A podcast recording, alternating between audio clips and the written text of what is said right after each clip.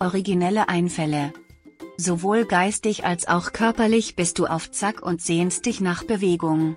Du sprudelst über vor originellen Ideen, die du auch sofort in die Tat umsetzen möchtest.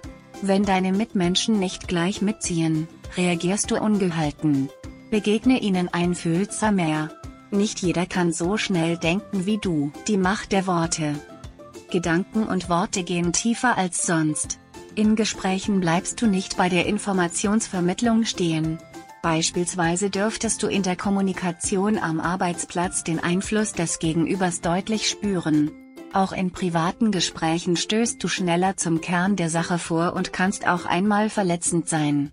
Nimm dich besser ein wenig zurück, so bleibt alles friedlich, im Gespräch eine Beziehung vertiefen.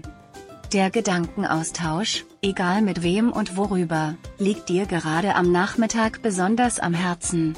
So kannst du deinem Herzensmenschen jetzt Dinge mitteilen, zu denen du bisher nicht die richtigen Worte gefunden hast.